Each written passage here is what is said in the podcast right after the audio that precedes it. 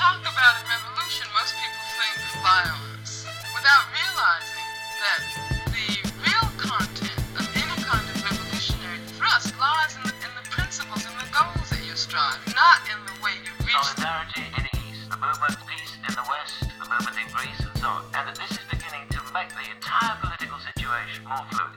Emancypację. Podcast o społeczeństwach tworzących historię.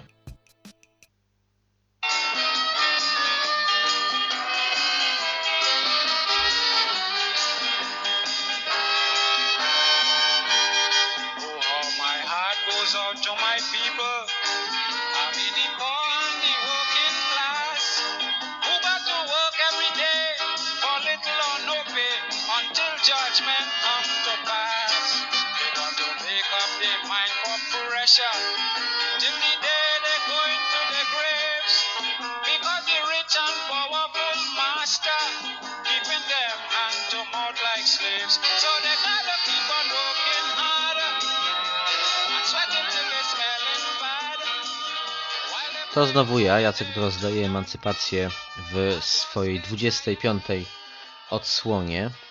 Miałem nadzieję, że ten sezon emancypacji, to znaczy rok 2021, zamkniemy odcinkiem nagranym e, już na nowym sprzęcie z rozmaitymi bajerami, ale niestety to nie wyszło z przyczyn niezależnych ode mnie, jak to się pięknie i elegancko mówi. Mm, Mam nadzieję, że kolejny odcinek już bez przeszkód e, będzie mógł zostać nagrany na nowych narzędziach i wtedy też mam nadzieję, że się uda rozruszać pewne, e, a może niech to będzie niespodzianką. Przejdziemy zatem do e, 25 odcinka, który zapowiadałem już jakiś czas temu na Facebooku. Mm, Wrócimy na Karaiby. E, Jeśli pamiętacie, mm, jeden no, z pierwszych odcinków e, Emancypacji, to był chyba numer 7, mm, tak mi się w tej chwili wydaje, przepraszam, nie pamiętam. Wszystkie nasze odcinki e, są do odsłuchania za darmo na Spotify i SoundCloudzie, niebawem również na innych platformach. E, Google Podcast także, mm, więc możecie sobie sami to i same sprawdzić. W każdym razie wówczas e, zajmowaliśmy się rewolucją mm, w Grenadzie, na, czyli w innym karaibskim państwie wyspiarskim, które e, no zresztą podobnie jak jeszcze kilka innych, ale jest elementem takiego łańcucha, mm, w którym trzy ogniwa e, wydają się e, najistotniejsze ze względu na, na, na powiązania gospodarcze, też polityczne w pewnym sensie i przynajmniej do pewnego stopnia. I są to mm, oprócz wspomnianej Granady właśnie Barbados oraz Trinidad i Tobago. E, Niewielkie wyspiarskie państwa, e, które teoretycznie wydają się no takim już skrajnym peryferium globalnego kapitalizmu i globalnej polityki, m, jednak e, zerkając na historię przekonamy się, że mm, są to miejsca o niesłychanie doniosłym znaczeniu dla rozwoju globalnego kapitalizmu właśnie e, oraz e, miejsca e, z wielu względów kluczowe, jeśli chodzi o dzieje kolonializmu i gospodarki plantacyjnej. Bezpośrednim powodem do, czy pretekstem do nagrania tej audycji, mm, chociaż Trinidadem, no i w ogóle karaibskim kolonializmem oraz wyzwoleniem z e, pod jarzma kolonializmu interesuje się od dość dawna, e, jednak bezpośrednim e, pretekstem, przyczyną tego e, nagrania akurat tego odcinka w tym momencie jest fakt, iż e, 30 listopada mijającego 2021 roku rząd Barbadosu ogłosił, że kraj staje się republiką. Zerwano tym samym symboliczną więź łączącą to karaibskie państwo e, z dawną metropolią kolonialną, czyli z Wielką Brytanią. Jako suwerenny byt polityczny Barbados funkcjonuje od 1966 roku, e, choć pierwszy raczej niezależny od Londynu rząd lokalny powołano już w roku 1961. Na czym więc polega fenomen kolejnej deklaracji niepodległości? Praktyce chodzi o to, że struktury władzy państwa, formalnie uznającego wcześniej zwierzchność monarchii brytyjskiej, mm, wykreślają ją ze swych dokumentów, e, ustanawiając liberalno-demokratyczną republikę, a gubernatorka generalna Sandra Mason e, została pierwszą prezydentką Barbadosu. E, może się więc wydawać, że to, to tylko pozorowany ruch, mm, polityczna kosmetyka w peryferyjnym państewku kojarzącym się co najwyżej z rajskimi plażami i wakacjami dla niewyobrażalnie bogatych ludzi. Jednak w historii świata, mm, jaką dziś znamy, a więc kapitalistycznego systemu świata, by przywołać tak tę bardzo znaną teorię kojarzoną głównie z myślą Immanuela e, Wallersteina albo Wallersteina, jak niektórzy bardzo chcą czytać to nazwisko tego amerykańskiego uczonego. Choć to niepotrzebne jest zawężanie sprawy według mnie, e, sprowadzanie tej teorii tylko do dorobku Wallersteina, mm, ale mniejsza o to, mm, bo Barbados zajmuje szczególną pozycję mm, w tym całym układzie.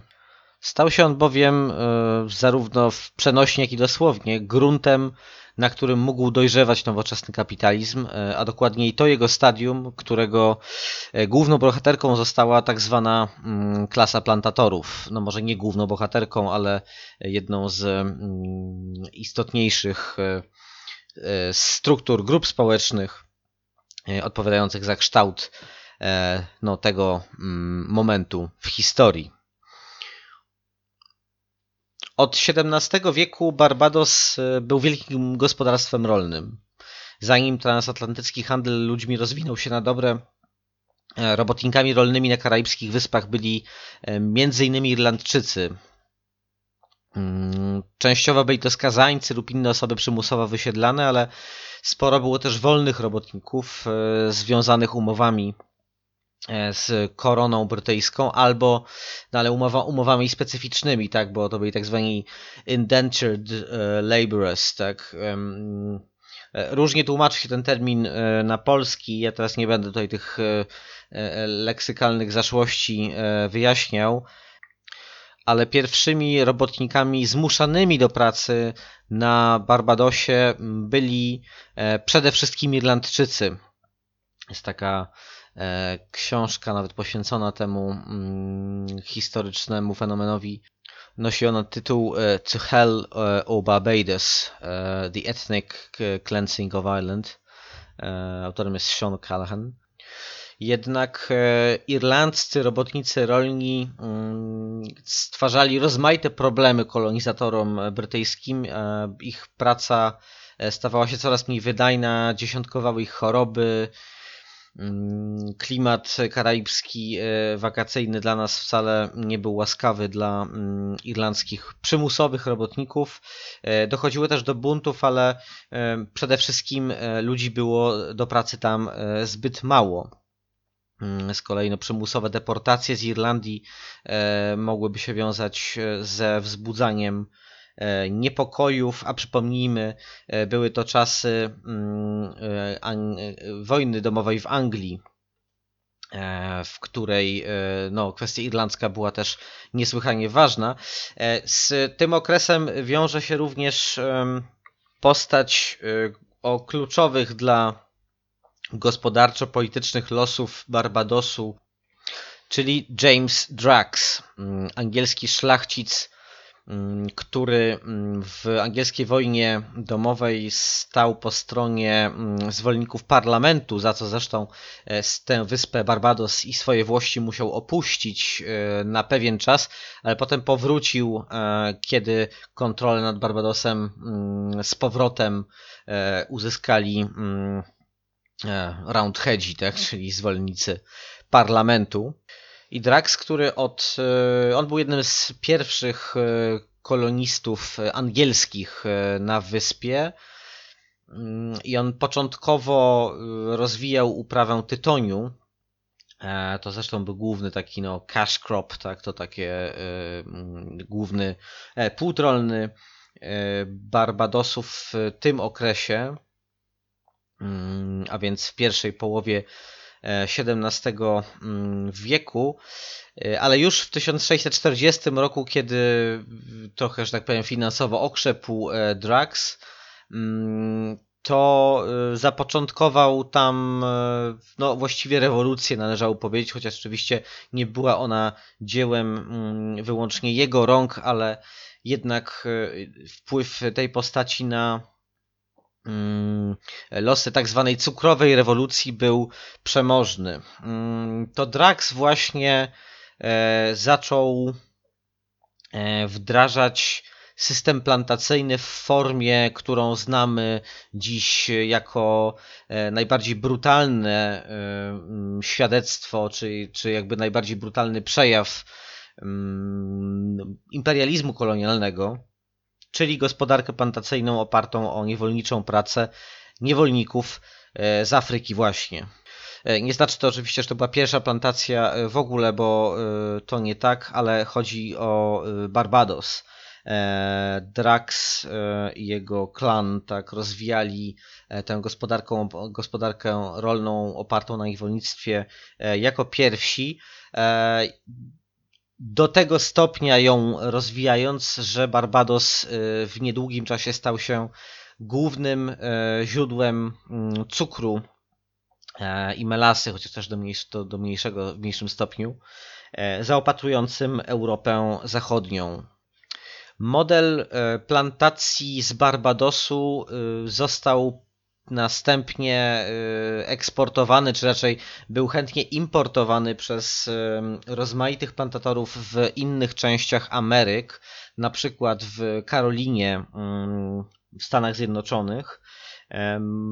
Bowiem no, wysoka wydajność pracy, organizacja przestrzenna infrastruktury plantacyjnej oraz systemy represji mm, wobec e, czy dyscyplinowania siły roboczej. E, wszystko to no, umożliwiło szybki i bardzo taki skokowy wzrost znaczenia Barbadosu na mapie mm, no, rodzącego się kapitalizmu globalnego. Zatem Barbados stał się mm, inspiracją dla no, mo możnych plantatorów również w innych częściach kontynentu. Jednak e, Barbados pozostawał tak, zwaną, tak zwaną kolonią właścicielską e, korony brytyjskiej, co oznacza, że e, no to właśnie monarcha brytyjski był bezpośrednim zwierzchnikiem tejże kolonii i on decydował o jej politycznych losach, zatem mógł też bezpośrednio i w sposób kategoryczny wpływać na e, no, gospodarczy rozwój e, tej wyspy. Mógł na przykład e, no, relegować kolonistów z ich włości pod pewnymi rygorami oczywiście, ale no nie była to taka niezależna od, czy tylko częściowo zależna od kurateli państwowej e, gospodarka kolonialna spotykana e, w innych miejscach e, świata, także, także Karaibów, ale mimo tego była to, był to model, no właśnie, inspirujący gospodarkę plantacyjną, czy jej rozwój w innych częściach świata także. Jak wiemy, Europejczycy rozwijali w Amerykach, e, a na Karaibach w szczególności, uprawy monokulturowe. E, pośród malowniczych, tropikalnych krajobrazów wyrastały więc coraz większe pola trzciny cukrowej, tytoniu, e, następnie w mniejszym stopniu sady cytrusowe i zboża, ale przede wszystkim trzcina. Bez trzciny cukrowej Karaiby nie zrodziłyby gigantycznych fortun plantatorskich oraz no, porażającej niedoli milionów czarnych niewolników oraz tragedii e, ludności autochtonicznej. Ta ostatnia e, oczywiście po prostu musiała zniknąć, a dokładniej zostać barbarzyńsko eksterminowana, chociaż to są e, jeszcze dzieje sprzed epoki Jamesa Draxa i jego, i jego dziedziców. Monokultura trzciny cukrowej pozwalała kolonizatorom e, uzależnić, uzależnić gospodarczo cały region od e, dwóch praktyk: e, eksportu surowca oraz importu zniewolonej siły roboczej. W dłuższej perspektywie oznaczało to niemal całkowite zdławienie lokalnego potencjału rozwoju gospodarczego, innego niż ta właśnie monokultura poddaństwo polityczne wobec dominium i trwanie w niedorozwoju technologicznym bez widocznych alternatyw w zasięgu. E, jak wiemy, w najtrwalszą ze zdolności, jaką wykształcił system kolonialny, nie jest wcale umiejętność przeprowadzania e, przemysłowego ludobójstwa, mm, ale utrzymywanie wpływów poprzez ustanowienie głębokiej strukturalnej zależności e, tego terytorium podbitego od środków, które może mu zaoferować imperium. Całkowite i nagłe zerwanie tej zależności mogłoby oznaczać głód, brak dostępu do podstawowych dóbr i prostą drogę do anihilacji znacznej części lokalnego społeczeństwa. E, Barbados nie był zaledwie jedną z wielu wysepek przerobionych na wielkie cukrowe włości. Brytyjscy kolonizatorzy potraktowali ten kraj jako poligon w procesie doskonalenia e, plantokracji, jak niekiedy się określa ów model gospodarczy, e, a więc systemu produkcji opartego na zniewolonej sile roboczej poddawanej tej nieludzkiej eksploatacji. Mm, potwierdzeniem szczególnego znaczenia Barbadosu jest fakt, że e, to właśnie tam dokonano pierwszej kodyfikacji prawa mm, dotyczącego systemu pracy niewolniczej. W 1661 roku władze kolonialne przyjęły bowiem e, Barbados Slavery Act. E, ciekawe jest, że treść tego dokumentu przesycona jest rozmaitymi frazesami o prawach niewolników, czy zapewnieniu im ochrony przed okrucieństwem ze strony panów. W istocie jednak celem tak sformułowanych zapisów była ochrona interesów właścicieli i stabilności procesów produkcji. Nie wolno było im e, znęcać się przede wszystkim nad cudzymi niewolnikami. E, nieuzasadnione pozbawienie życia niewolnika lub e, niewolnicy niosło ryzyko obciążenia grzywną, a wspaniałomyślnie ustanowiono obowiązek zapewnienia niewolnikowi lub niewolnicy jednego kompletu ubrań na rok. No, nie miał raczej służyć komfortowi noszącej y, ów strój oso osoby, e, lecz niwelować niebezpieczeństwo jej przedwczesnego zgonu w wyniku na przykład tak niesprzyjającej pogody. Kodeks przewidywał szereg niewiarygodnych z dzisiejszego punktu mm, widzenia kar za różne formy niesubordynacji. Jeśli pamiętacie zapisy mm, francuskiego Code Noir, które wspominałem e, w owym siódmym odcinku emancypacji poświęconym rewolucji w Grenadzie, o którym e, wspominałem również na początku e, tego odcinka. Mm, no, Grenada jest nieodległym państwem od, od Barbadosu. To w przypadku brytyjskich kolonizatorów mamy do czynienia z podobnym bestialstwem, co mm, w cytowanym wówczas francuskim Code Noir za pierwsze przewinienie, jakąś niesubordynację e, przewidziana była solidna chłosta, a za kolejne już obcięcie nosa, e, a także wypalanie śladów na twarzy gorącym żelazem. E, więc to takie mm, no, formy okrucieństwa rzeczywiście nie do pomyślenia z dzisiejszego punktu widzenia. W 1816 roku w Barbadosie miała miejsce rewolta czy powstanie antykolonialne pod e, przewodnictwem niejakiego Bussy, czarnego niewolnika. E, to było krótkie, dwudniowe mm, właściwie powstanie e, w kwietniu wspomnianego 1816 roku, zakończone E, no klęską oczywiście powstańców, oczywiście mówię, bo to byli e, zdesperowani e, czarni niewolnicy bez broni. Zdołali oni zabić jednego żołnierza, zginął też chyba jeden cywil, natomiast po stronie zrewoltowanych niewolników tych ofiar było znacznie więcej. Oczywiście potem mm, dokonano egzekucji winnych tego mm, buntu. W latach, w latach 80. w Bridgetown, czyli stolicy Barbadosu, postawiono pomnik Bussy, jako symbolu walki z kolonialną opresją. E, ale co ciekawe, e, dopiero parę lat temu rozpoczęła się w Barbadosie e, realna dyskusja na temat pomniku Nelsona, tak, brytyjskiego bohatera narodowego, a przede wszystkim jednak no, centralnej postaci transatlantyckiego imperializmu brytyjskiego opartego o wyzysk zniewolonej siły roboczej. Ta statua mm, Nelsona w Bridgetown stała tam długo i e, e, e, rozmaite targi, co, co z nią zrobić, rozmaite pomysły pojawiały się, bo przez wiele lat społeczność, społeczeństwo Barbadosu, no, wychowane jednak w brytyjskim kolonialnym i postkolonialnym systemie edukacji, no, uznawało Nelsona za ikonę morskiej potęgi Wielkiej Brytanii. e, o ogromnym znaczeniu dla e, e, Karaibów, jednak no, zmiany mm, po odzyskaniu niepodległości e, stopniowo jednak e, doprowadzały do no, wzrostu świadomości na temat roli Nelsona e, w, w walce czy w działaniach na rzecz e, utrzymania przywilejów e, wielkich właścicieli ziemskich. e, na Karaibach, e, no i że e, wojna z Hiszpanią po stronie, czy wojna z Hiszpanią dla Anglii e, nie była wojną koniecznie o godność e, przodków e, współczesnych e, obywateli, obywatelek Ba- Barbadosu. E, Ostatecznie losy e, pomnika Nelsona w Bridgetown okazały się e, no, bardzo skomplikowane, tak ich e, domknięciem była ostatecznie likwidacja tego pomnika, ale wcześniej w ramach tej e, no, ambiwalentnego stosunku do tego e, e, słynnego admirała Horatio Nelsona najpierw postanowiono, że ten pomnik e, e, przestanie patrzeć w kierunku Barbadosu, tylko będzie patrzył w morze albo jakoś tak. No generalnie zwrócono oblicze admirała w innym kierunku, e, aby tak em, no, symbolicznie ukrócić jego e, spojrzenie, które miało być tak synonimem właśnie panowania czy tego dziedzictwa tak rozpościerającego się symbolicznie nad tą wyspą. To niby śmieszna sprawa, ale e, w gruncie rzeczy mm, no, znakomicie oddaje problemy z dziedzictwem kolonialnym, tak? To znaczy najpierw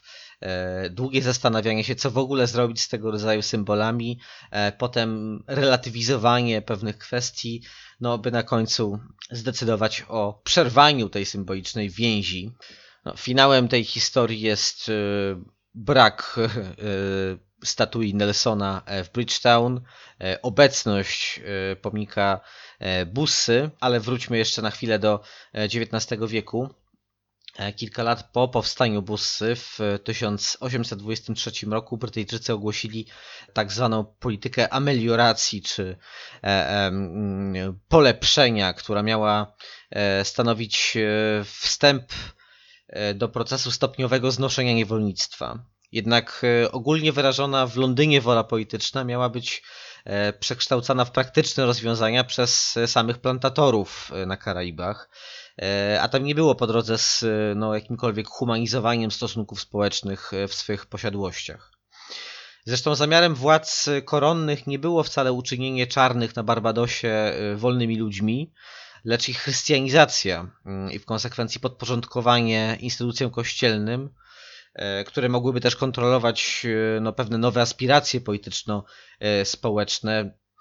Jednak e, do 1966 roku, czyli e, roku, w którym Barbados uzyskał e, tę polityczną niepodległość e, od Wielkiej Brytanii, mm, gospodarka była w całości e, oparta na uprawie trzciny cukrowej, e, na jej przetwórstwie e, także, mm, bowiem e, mm, to wiązało się jeszcze z e, wcześniejszymi za- zaszłościami związanymi z handlem melasą, e, pewnymi nadwyżkami w tym handlu, znaczy nad, nadpodażą e, surowca, którego Europa nie była w stanie skonsumować, więc na karaibskich wyspach przy plantacjach czy w ramach plantacji zaczęły funkcjonować mm, destylarnie. E, W ten sposób produkowano e, rum, który e, stał się bardzo popularnym trunkiem w różnych częściach świata, no a jednocześnie mm, zainstalowanie mm, destylarni w plantacji pozwalało na szybką przeróbkę surowca bez konieczności opłacania jej transportu i ryzykowania tego, że coś się z tym towarem po drodze stanie, że zostanie skradziony, zatopiony lub e, zepsuje się. E, Jeśli dzisiaj spojrzymy na dane mm, o strukturze gospodarki Barbadosu, to zobaczymy, że eksport rumu to jest wciąż najważniejsza gałąź, w sensie produkcja i eksport, tak, to jest najważniejsza gałąź lokalnego przemysłu poza turystyką, no bo Barbados to jednak jest e, maleńka wyspa, która e, w epoce neokolonialnej, czyli e, wpływów brytyjskich już po uzyskali niepodległości, ale nie tylko brytyjskich, bo to też rosnące wpływy amerykańskie, kanadyjskie.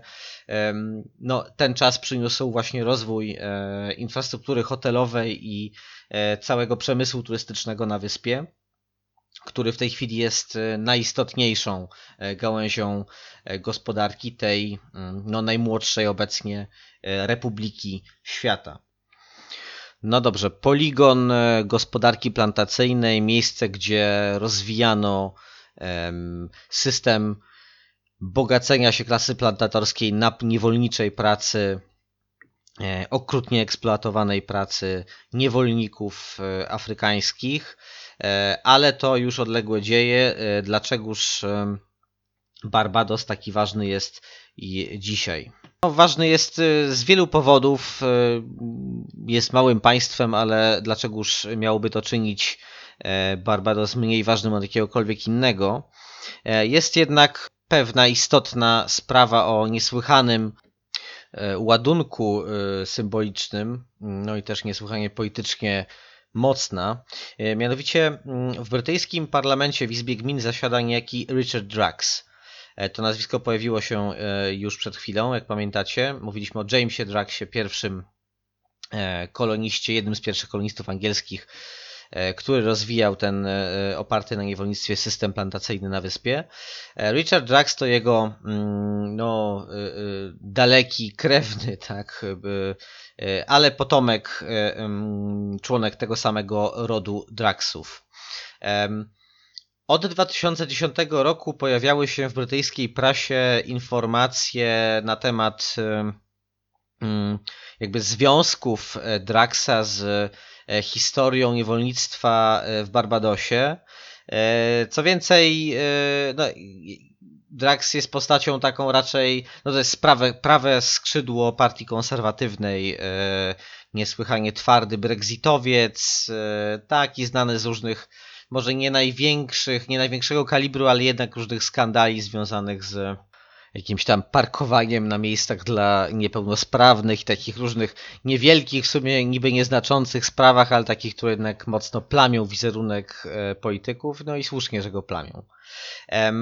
O co jednak chodzi z Draxem? Mm, mianowicie o to, że mm, w 10 lat po tych pierwszych doniesieniach Guardian, ten artykuł jest cały czas na, na stronach Guardiana, oczywiście można się zapoznać z nim.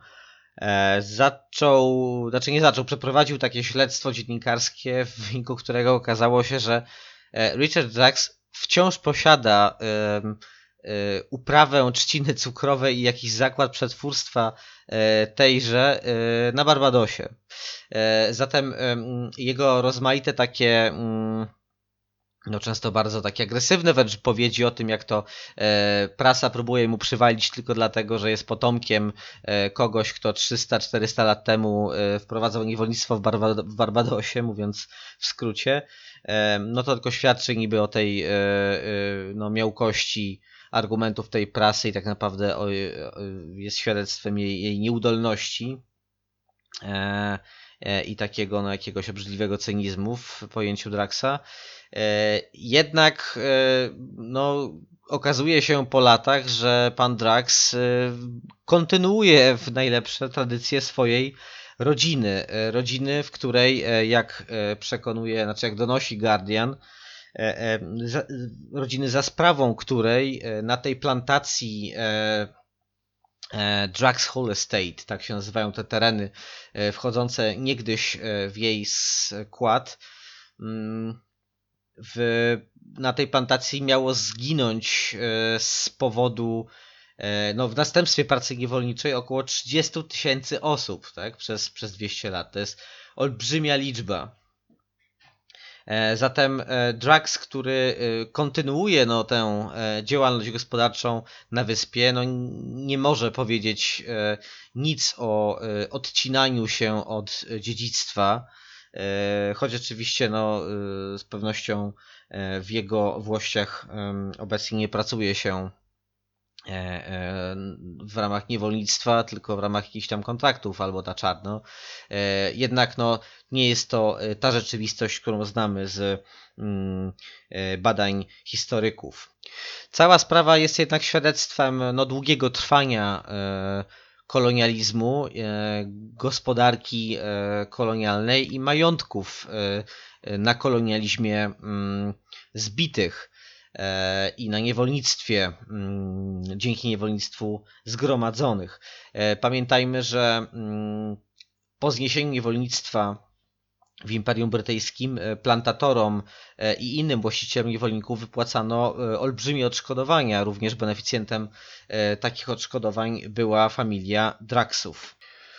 Podsumowując, w brytyjskim parlamencie zasiada konserwatysta, arystokrata z pochodzenia, który wciąż czerpie zyski mm, z plantacji trzciny cukrowej ustanowionej przez e, jego przodka e, sprzed e, kilku wieków, który no, współodpowiedzialny jest za mm, no, ten ludobójczy wymiar właściwie praktyk związanych z eksploatacją niewolniczej pracy, mm, w tym przypadku na Karaibach. Mm, Grenada, o której wspominaliśmy w siódmym odcinku Emancypacji, mówiliśmy wówczas o Maurice Bishopie, o Bernardzie Cordzie, o e, amerykańskiej inwazji, mm, która przerwała no i tak już zdegenerowany e, proces e, przemian w lewicowym duchu na tej e, wyspie. E, wspomnieliśmy o Barbadosie teraz w tym odcinku. W związku z tym warto byłoby jeszcze wspomnieć o jednym mm, karaibskim państwie, które w latach 70., 60., 70. XX wieku stało się areną mm, ważnych mobilizacji społecznych, no i procesu nazywanego rewolucyjnym również, chociaż nie zakończył się on sukcesem. E, mowa tutaj o Trinidadzie i Tobago. To jest państwo wyjątkowe z kilku względów. E, przede wszystkim mm, no jest to y, większy organizm e, terytorialnie no i społecznie bardziej skomplikowany też od swoich wyspiarskich sąsiadów. E, Trinidad Tobago to te dwie główne wyspy mm, składowe tego państwa. E, na Tobago istnieje obecnie też ruch separatystyczny.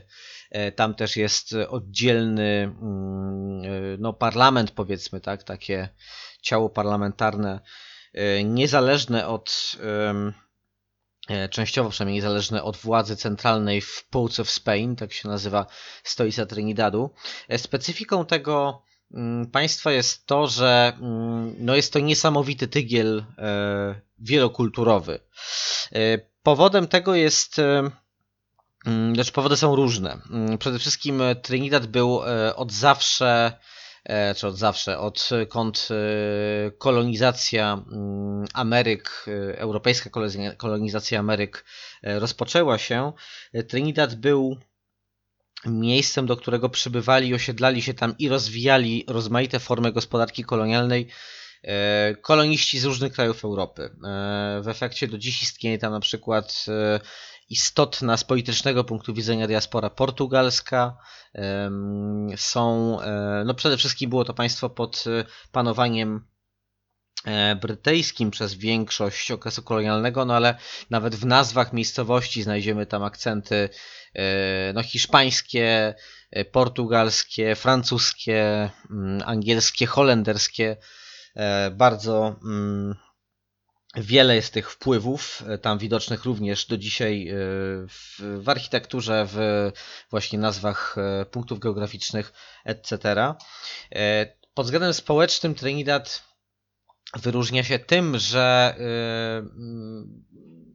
no, kompozycja demograficzna jest niebywała. To znaczy, Trinidad w tej chwili największą grupą etniczną, chociaż i ona jest zróżnicowana wewnętrznie, są e, tam e, osoby pochodzące z Indii. To znaczy, e, Trinidadczycy i Tobagijczycy e, o korzeniach indyjskich. E, źródłem tego no dość wydawałoby się osobliwego zjawiska demograficznego jest fakt, że po zniesieniu niewolnictwa w Trinidadzie wolni, czarni ludzie mm, nie chcieli kontynuować pracy na plantacjach trzciny cukrowej i tytoniu e, u swoich e, byłych e, białych panów. Rozpoczęła się potężna emigracja Trinidadczyków w bardzo wielu kierunkach amerykańskim, brytyjskim, w kierunku innych kolonii w Amerykach. Deficyt siły roboczej w rolnictwie plantacyjnym został tam E, uzupełniony mm, poprzez ściągnięcie do pracy e, tysięcy mm, robotników rolnych z Indii mm, oraz innych e, państw dzisiejszego subkontynentu indyjskiego i okolic. Według no tak w miarę świeżych danych osoby pochodzenia indyjskiego stanowią właśnie najliczniejszą grupę wśród obywateli i obywatelek Trinidadu i Tobago. E, tam jest ich bardzo nieznacznie więcej, ale jednak więcej niż e, mm, osób pochodzenia afrykańskiego. No do tego do, dochodzą e, biali Trinidadczycy. Bardzo ciekawy jest językiem używany jest angielski, ale to jest bardzo specyficzny angielski. E, no właśnie ta wielość wpływów e, wpłynęła na ukształtowanie się specyficznego akcentu, specyficznych no też pewnych zabiegów gramatycznych, fleksyjnych itd.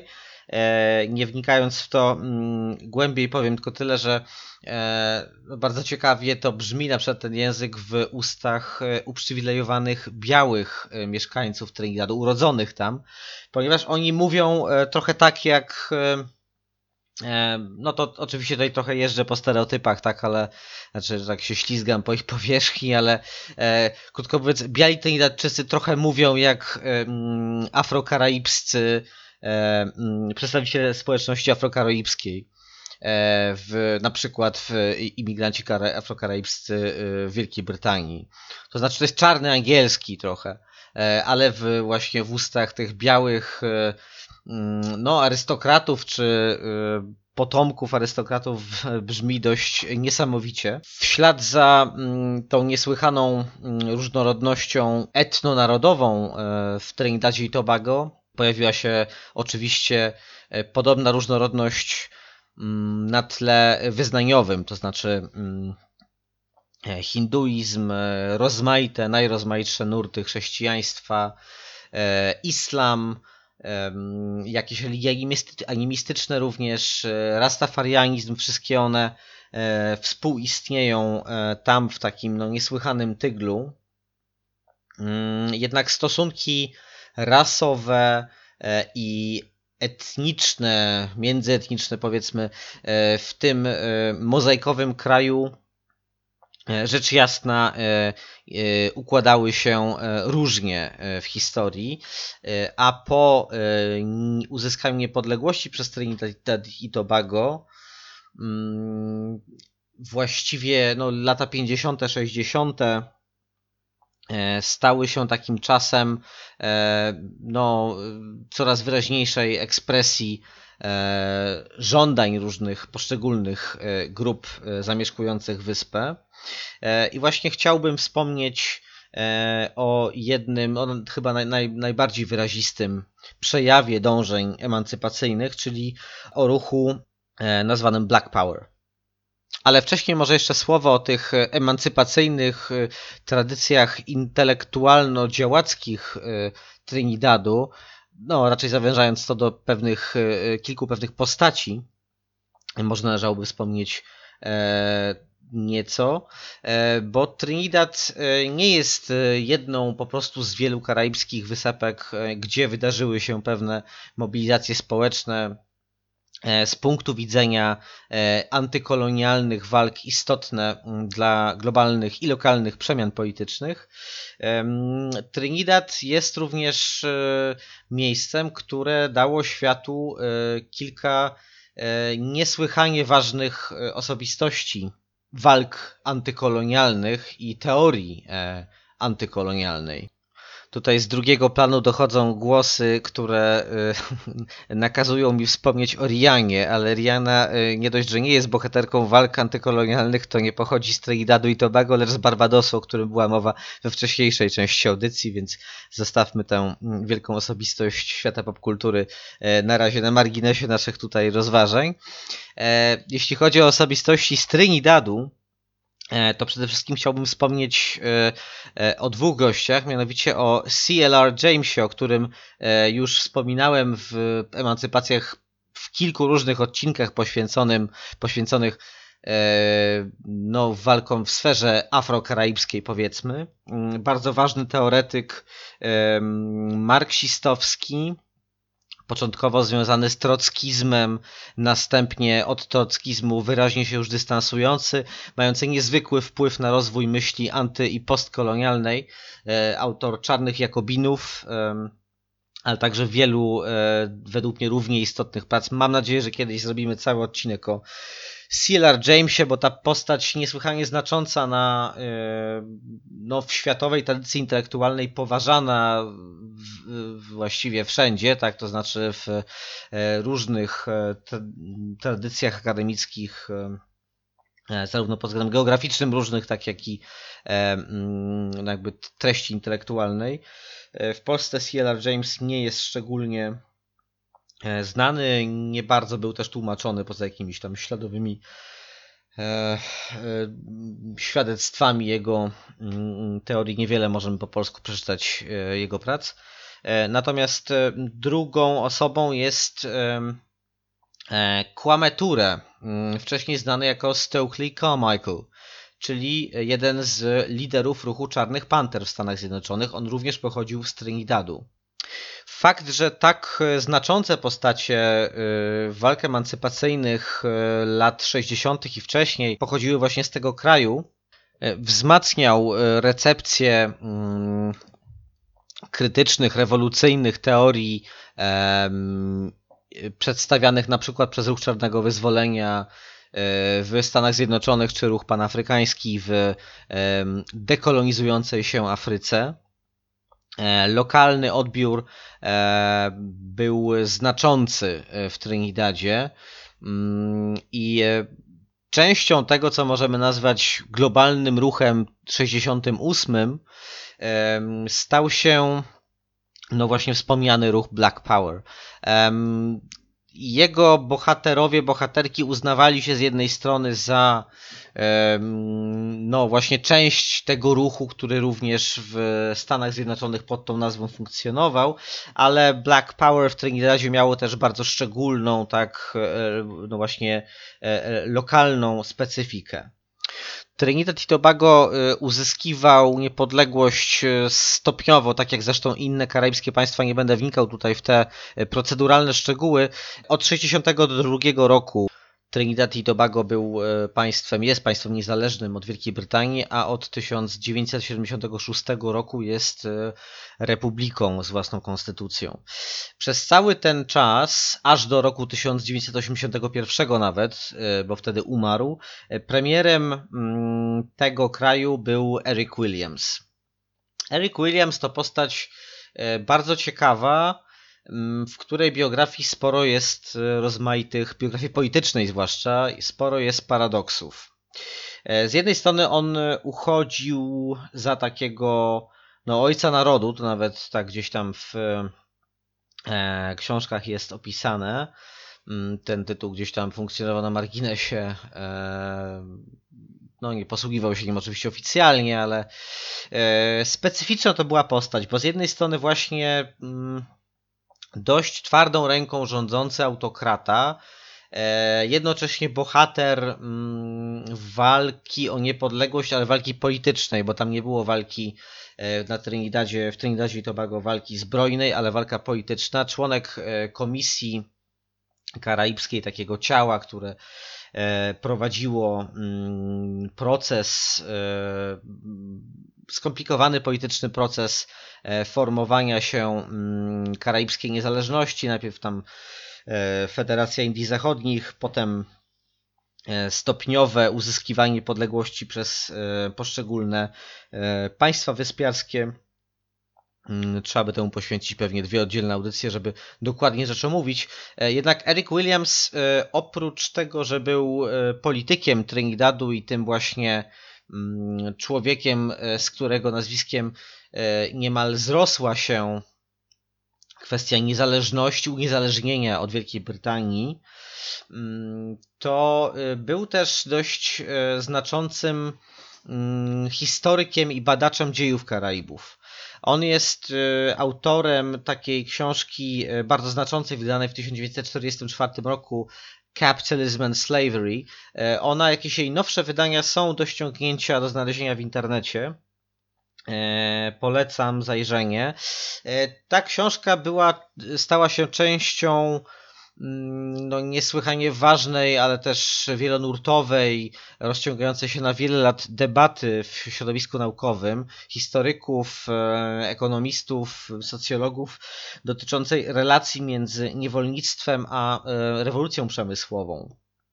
E, No taki powszechnie chyba przyjmowany teraz pogląd, no przynajmniej po stronie, że tak powiem, krytycznych historii, krytycznej historii jest taki, że mm, plantacje stanowiły y, warunek, y, albo inaczej podglebie dla rozwoju, e, dla sfinansowania rozwoju e, przemysłu, mm, wielkiego przemysłu e, w Europie i źródłem bogactw mm, pieniędzy i towarów, tak, e, niezbędnych do e, tego przemysłowego awansu w Europie.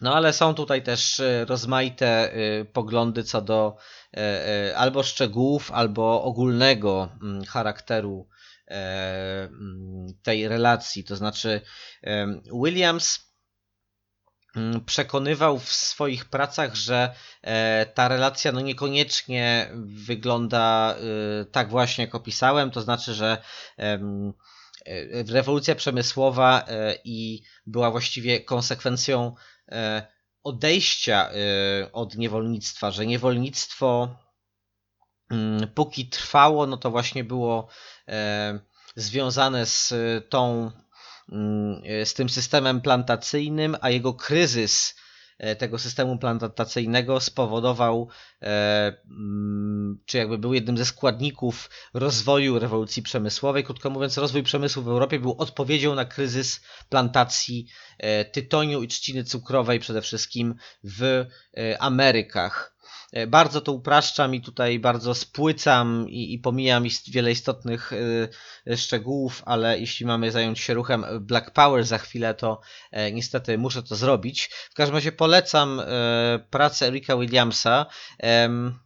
Dodajmy, Eric Williams miał pochodzenie bardzo różnorodne, to znaczy mm, on był pochodzenia afrykańskiego, ale z domieszkami e, e, białymi europejskimi i kreolskimi, więc e, trochę taki, że tak powiem, miks typowo trinidadzki e, jakby zawierający wiele z tych elementów demograficznych czy et- etnonarodowych, które mm, mm, stanowią no, o, o, o specyfice tej, tej wyspy, specyfice wielokulturowej.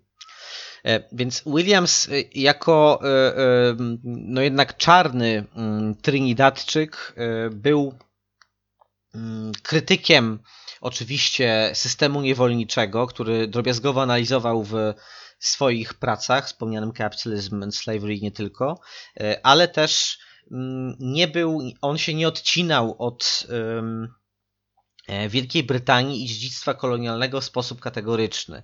E, Przed, przedstawiał swoje, mm, no idące trochę w poprzek e, tych najbardziej radykalnych, znaczy opozycyjne właściwie w stosunku do najbardziej radykalnych stanowisk antykolonialnych, e, koncepcje e, dotyczące his rozwoju historycznego e, kapitalizmu i miejsca Karaibów w tej układance. E, ale nie był on z pewnością zwolennikiem e, nagłych e, i głębokich cięć politycznych i gwałtownych ruchów.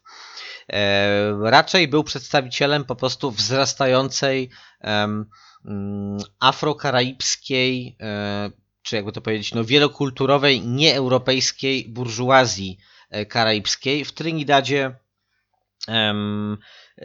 wzrastającej e, w sposób znaczący w pierwszych latach niepodległości, e, ale jednak pozostającej cały czas w wyraźnym cieniu, e, no i po prostu dyskryminowanej też mocno przez białą mniejszość. Innymi słowy, Eric Williams reprezentował coś, co mm, w pewnym pamflecie politycznym mm, teoretycy i działacze ruchu Black Power w Trinidadzie mm, nazwali e, ironicznie e, tożsamością afrosaksońską. E, To oczywiście gra z wyrażeniem anglo-saxon. Afro-saxon miało właśnie mm, oznaczać tę zeuropeizowaną w dużej mierze burżuazję lokalną, która swe losy i aspiracje wiąże jednak cały czas z działaniami i władzą tej białej mniejszości. Tym większym wstrząsem okazał się pewien wywiad, którego Williams udzielił w styczniu 1970 roku. Wówczas w Trinidadzie i Tobago już wrzało od dwóch lat ten ruch Black Power e, rozwijał się bardzo, bardzo wyraziście, ale w tym 70 roku, na samym jego początku, Williams udzielił wywiadu, w którym e, entuzjastycznie wyraził się o e, ruchu Black Power, krytykując jednocześnie em, zapożyczenia z frazeologii czy symboliki e, ruchu e, Black Power czy ruchu Czarnych Panter też e, e, rozwijającego się wówczas w Stanach Zjednoczonych. No Williams jednak prezentował tutaj perspektywę nacjonalistyczną i e, zorientowaną na e, lokalny charakter, na lokalne zależności, e, zatem e, no, e, popierałby ruch Black Power, gdyby miał on bardziej lokalny wymiar. E, W tym samym czasie, no, mm, jednak e, czarna społeczność, e, a raczej czarna klasa robotnicza na czele z mm, bardzo silnym wówczas związkiem zawodowym pracowników e, przemysłu naftowego. Bo trzeba e, wspomnieć o tym, e, to jest też e, cecha dystynktywna Trinidadu i Tobago. E, To jest e, państwo e, znacznie zamożniejsze od wielu wyspiarskich państw regionu, a to ze względu, że jego gospodarka nie jest zależna w całości ani od e, e, produkcji rumu z trzciny cukrowej, e, ani od eksportu owoców, e, e, ani od uprawy tytoniu. e, Jest tam, ani też od turystyki, e, bowiem e, Trinidad posiada mm, bardzo duże rezerwy ropy naftowej. To jakby ten sam zasób co Wenezuela pobliska, tak, leżąca na południe e, przez morze, tak, od e, Trinidadu. Więc wpływowy związek zawodowy, mm, reprezentujący przede wszystkim czarnych robotników, mm, no, występował przeciwko e, no, temu właśnie afrosaksońskiemu rządowi em, premiera Williamsa.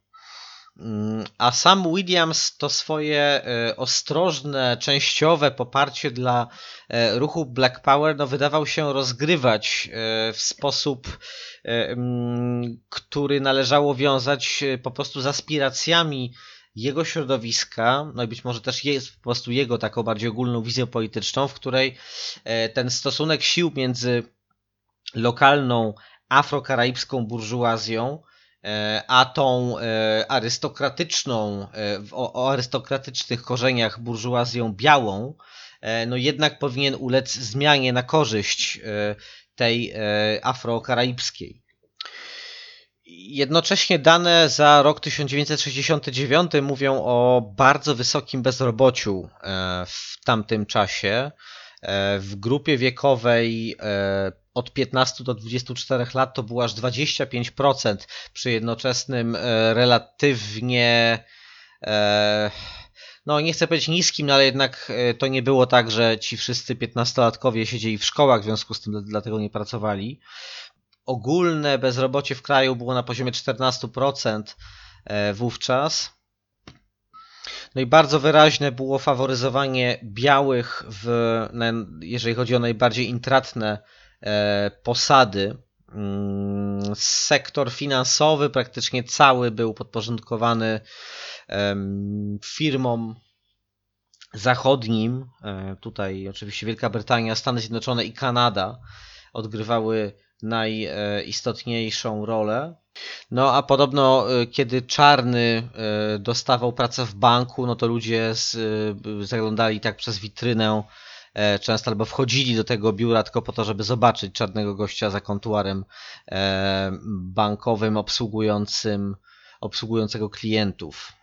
Po tym wywiadzie Williamsa, w którym mm, no, po, przedstawił się on jako ostrożny e, zwolennik ruchu Black Power, czy części jego postulatów, e, w kraju zawrzało. Mm, no bo wielu, e, wiele organizacji, wiele środowisk odebrało to jako mm, pewnego rodzaju sygnał, czy też przyzwolenie na dalsze działania. Po prostu zachęciło to do zawiązania z pewnych sojuszy politycznych i poruszania społeczeństwa.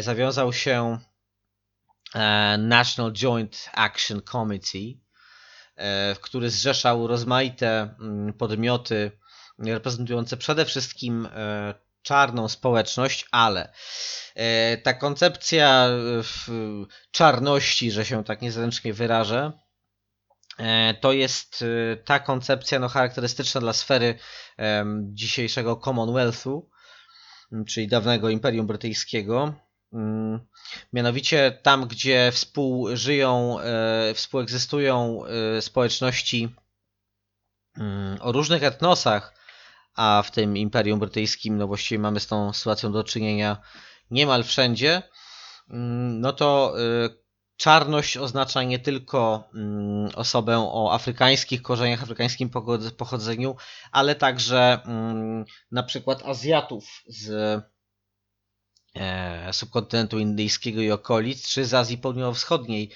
e, generalnie, mm, a także czasami e, Azjatów ze wschodniej Azji, to znaczy czarność to jest po prostu niebiałość, tak, tak to się pojawia w różnych w pracach różnych teoretyków mm, antykolonialnych, ale też w praktyce politycznej rozmaitych organizacji, także w Europie.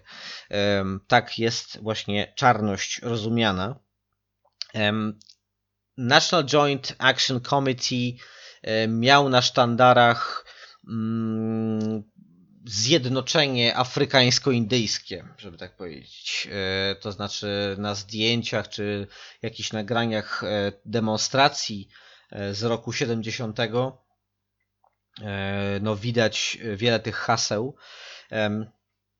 W celu uzyskania poparcia różnych społeczności dla ruchu Black Power i pokazania, że tutaj nie chodzi tylko o ruch e, dominacji e, jednej grupy etnicznej nad drugą. E, protestujący zorganizowali serię marszów dookoła, właściwie dookoła całego kraju.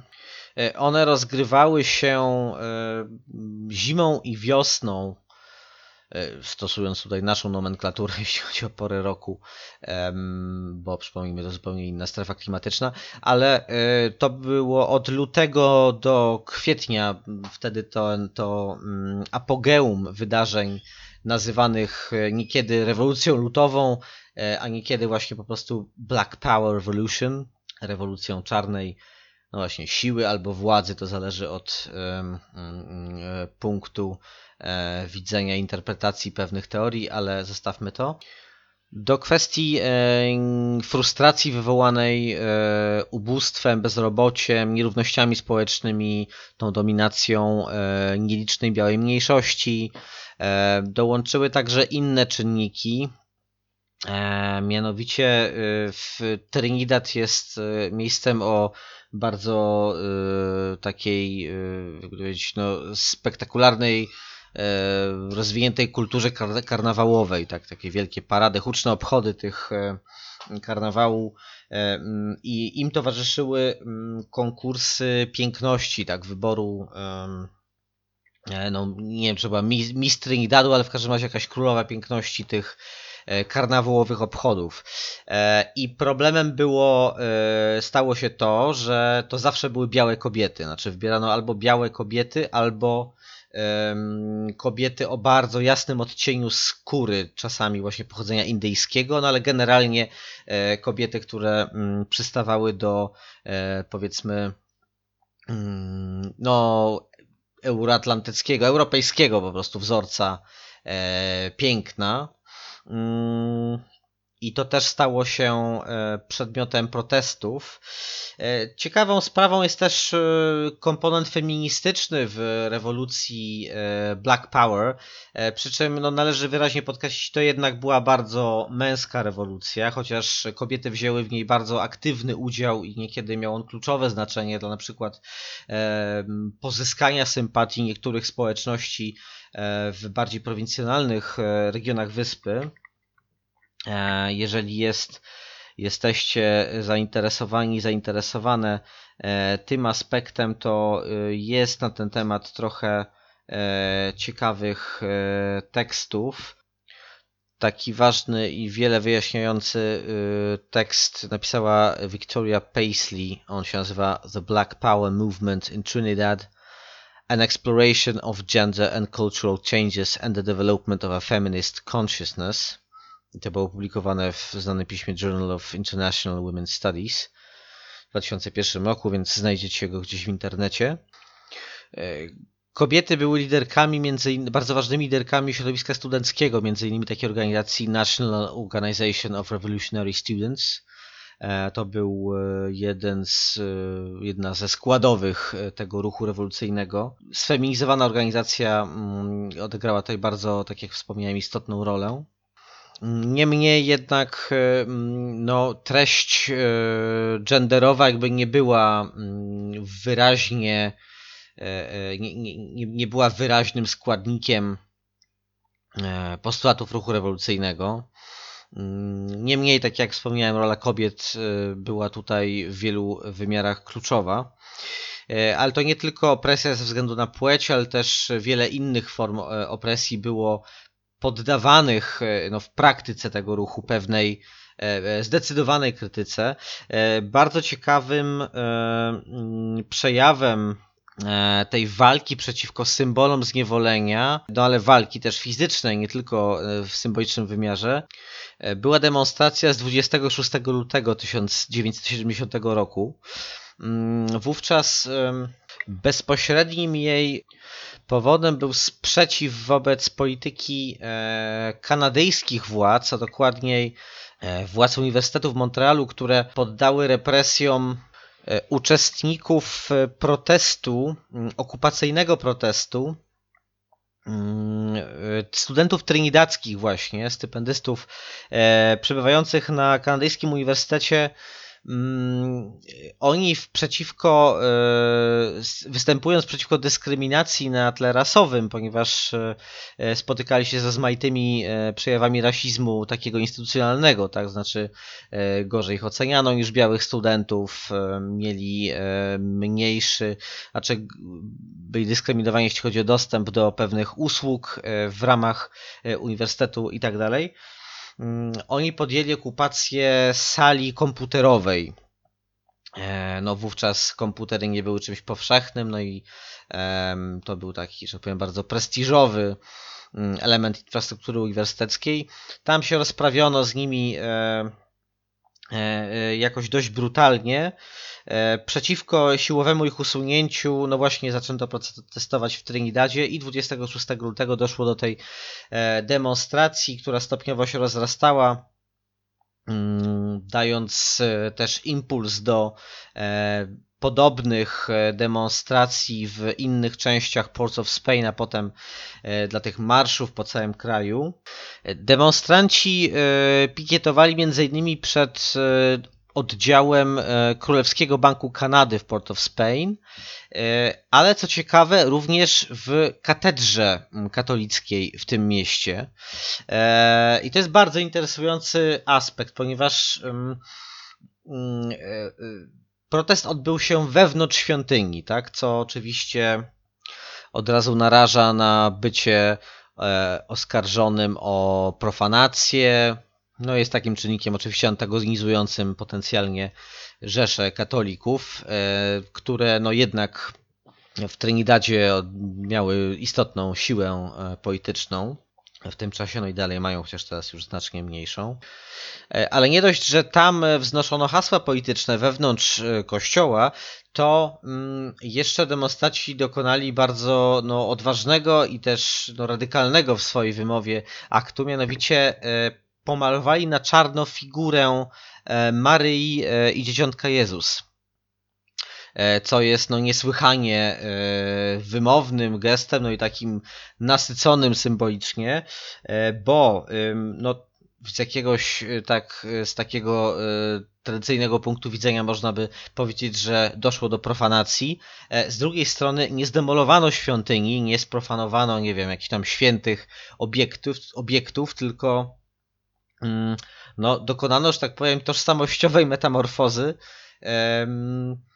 świętych figur, tak, oblicza kluczowych dla tej religii postaci. To znaczy e, pokazano, że mm, chcemy, żeby to była nasza wiara i e, no, nasz Bóg w pewnym sensie, tak? To znaczy e, nasz Bóg nie jest Bogiem białych, nie jest Bogiem białego kolonizatora.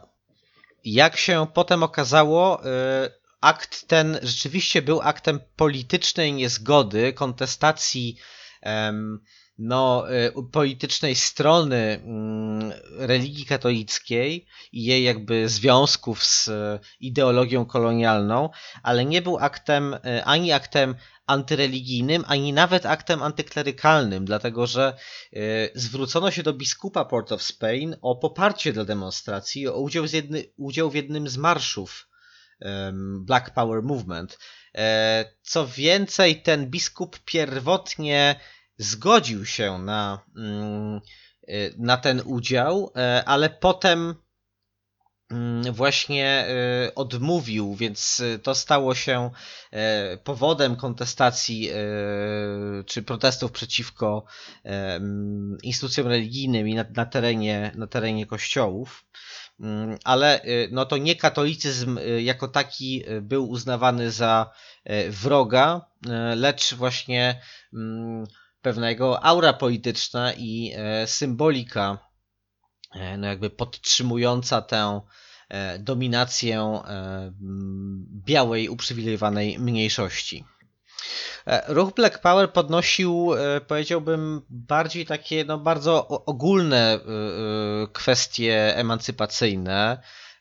Zgłaszał aspiracje do wyzwolenia czarnych, właśnie czarnych rozumianych jako po prostu poddawana opresji większość, nie tylko ludzie o afrykańskich korzeniach ale program polityczny jednak był no, mocno nieprecyzyjny w wielu miejscach, co też umożliwiło no, rozgrywanie go politycznie przez e, Erika Williamsa, tak, który no, zarzucano mu to, że on e, trochę traktuje ruch Black Power Movement jako taki straszak, czy też nawet pas transmisyjny dla um, interesów no właśnie um, niebiałej burżuazji to znaczy, żeby rękami rewolucjonistów utorować sobie dro drogę do konsolidacji władzy właśnie w rękach własnej klasy. Z drugiej strony, no tak e, Bogiem a prawdą, ta władza już wówczas była e, bardzo, w bardzo mocnym uścisku mm, klasy, do której, czy warstwy społecznej, do której zaliczał się Sam Williams. E, co więcej, e, on jako dość zręczny gracz polityczny mm, zaczął no, rozbrajać ruch Black Power na miękko, bez na razie konfrontacji siłowej jakiejkolwiek, lecz za pomocą rozwiązań politycznych. Mianowicie mm, padły w marcu 70 roku no, takie deklaracje poparcia dla aktów na rzecz godności czarnych, to były deklaracje mm, wyrażane przez samego premiera, e, także po posiedzeniach jakichś tam ciał e, zarządczych wewnątrz e, jego partii, czyli People's National Movement. Więc z jednej strony zadeklarowano, że rząd Trinidadu i Tobago zapłaci grzywny nałożone na tych studentów, którzy w Kanadzie okupowali pracownię komputerową uniwersytecką. E, Zostanie też wprowadzony podatek e, od dochodów e, dla tych e, najbardziej zamożnych firm, e, który miał też e, dochody, z którego miały być przeznaczone na e, walkę z bezrobociem, zwłaszcza wśród młodych. E, No a jednocześnie Williams e, deklarował, że kto chce maszerować i kontynuować demonstracje polityczne dalej, e, niech to robi, nie będziemy przeszkadzać, jest wolność słowa, pluralizm i tak dalej. Niestety sprawy potoczyły się zupełnie inaczej, niestety dla Williamsa, bowiem 6 kwietnia e, podczas jednego z marszów, jednej z demonstracji, e, policja mm, zabiła mm, niejakiego Basila Davisa, zwolennika National Joint Action Committee, co doprowadziło do wybuchu społecznego gniewu i do fali strajków, która ogarnęła cały kraj. Zaczęło się od przemysłu cukrowego, e, potem doszły do tego rozmaite usługi komunalne, przemysł naftowy e, i cała gama innych gałęzi gospodarki. Rozeszła się wieść, że do Trinidadu e, ma przylecieć e, sam Stokely Carmichael, czyli e, wspomniany, pochodzący właśnie z tego kraju, jeden z liderów Czarnych Panter. Mm, To wprawiło władzę rząd Williamsa w przerażenie. E, Podobno linie lotnicze i i, zarządy lotnisk otrzymały e, informację o kategorycznym zakazie wpuszczania e, Stokely'ego Carmichaela w, do, do Trinidadu, nawet, w, na, nawet jako t, tranzyt, w sensie nawet nie mógł się przesiąść na inny lot w Port of Spain. A 21 kwietnia wprowadzono stan wyjątkowy. To wydarzenie jednak nie spacyfikowało e, rewolucyjnych nastrojów, e, przeciwnie, doprowadziło do ich eskalacji mm, również w sektorze e, społeczeństwa wcześniej nieobjętych, nieobjętym no, tymi buntami, kontestacją, mianowicie wśród wojskowych. Mm, Otóż mm, niedługo po wybuchu czy po ogłoszeniu stanu wyjątkowego doszło do buntu w koszarach e, jednej z jednostek em, e, wojskowych, tak zwanego regimentu Trinidadu i Tobago po prostu. Wśród liderów tego mm, buntu byli mm, Rafik Shah i Rex LaSalle. Y, Dziś pewnie mm, no, najbardziej znane twarze w ogóle całego ruchu Black Power Movement, zapewne w takiej przynajmniej y, y, dla zewnętrznych obserwatorów, nie, nie, nie, nie w samym Trinidadzie. No ale jednak te postaci ci wojskowi zapisali się w historii. Mm, Wcześniej e, ta jednostka generalnie pomimo trwającej, trwających, e, trwającego wzburzenia w całym kraju e, pozostawała w koszarach, bo władze przypuszczały, że wśród żołnierzy mm, wchodzących w jej skład jest wielu zwolenników albo potencjalnych zwolenników Black Power Movement, więc em, starano się ich trzymać z daleka od centrum wydarzeń politycznych. E, Zbuntowani żołnierze przejęli e, kontrolę nad koszarami w Teteron i e, wzięli zakładników. Mm, Podjęli też decyzję o opuszczeniu bazy przez część jednostek i udaniu się w kierunku Port of Spain. Tam mm, jednak po drodze doszło do wymiany ognia ze strażą, ze strażą przybrzeżną. Jednak pomimo tego incydentu udało się przejść dość szybko do negocjacji i 25 kwietnia już było po buncie. E, Ale jednak ten, e, ta rebelia w koszarach w Teteron zapisała się jako jeden z istotniejszych e, aktów tego dramatu pod tytułem Black Power Revolution w roku 70. Od tamtego momentu protest stopniowo wygasał. e, Strajki zaczęły wygasać już po wprowadzeniu stanu wyjątkowego, czyli 4 dni przed, przed e, e, no, porozumieniem między rządem a zbuntowanymi wojskowymi. Mm, Jednak groźba jakiejś przemocy w kraju, gdzie zasadniczo no, nie dochodziło do poważniejszych starć o charakterze militarnym, no jednak ta groźba e, tego rodzaju zawieruchy jednak podziałała pacyfikująco na e, społeczeństwo. Właściwie należałoby uznać, że Black Power Revolution to historia porażki, dlatego że mm, Williamsowi udało się spacyfikować ten ruch. W następstwie tych wydarzeń wprowadzono bardziej restrykcyjne prawa regulujące e, praw, regulujące zgromadzenia publiczne, e, możliwość prowadzenia demonstracji politycznych itd.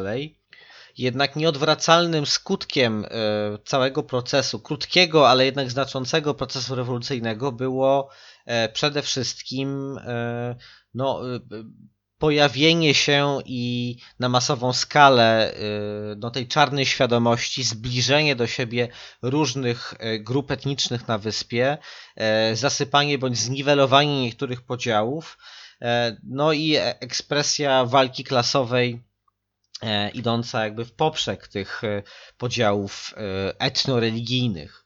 Był to też istotny moment w dziejach kształtowania się trinidadzkiej e, świadomości narodowej, e, e, w mm, kształtowaniu się tamtejszego modelu wielokulturowości, który również nie jest no, modelem pełni pokojowym, i czy nie generującym konfliktów, bo taki model e, nie istnieje, istnieć nie może. Ale losy tej krótkiej, burzliwej, e, ale pouczającej też wiele, na, na wielu płaszczyznach rewolucji, myślę, że e, są warte zgłębiania. Rewolucji tej e, towarzyszyła również, mm, jakby to powiedzieć, upolitycznienie lokal, lokalnego folkloru mm, w postaci na przykład politycznego kalipso, to znaczy kalipso, muzyka mm, no, charakterystyczna przede wszystkim dla Trinidadu, ale też e, popularna e, w całym regionie Karaibów, no i oczywiście w diasporze afrokaraibskiej, też na całym świecie. E, ta muzyka wtedy mm, została nasycona rozmaitymi treściami politycznymi, e, będącymi wyrazami sympatii e, z ruchem w stosunku do ruchu Black Power.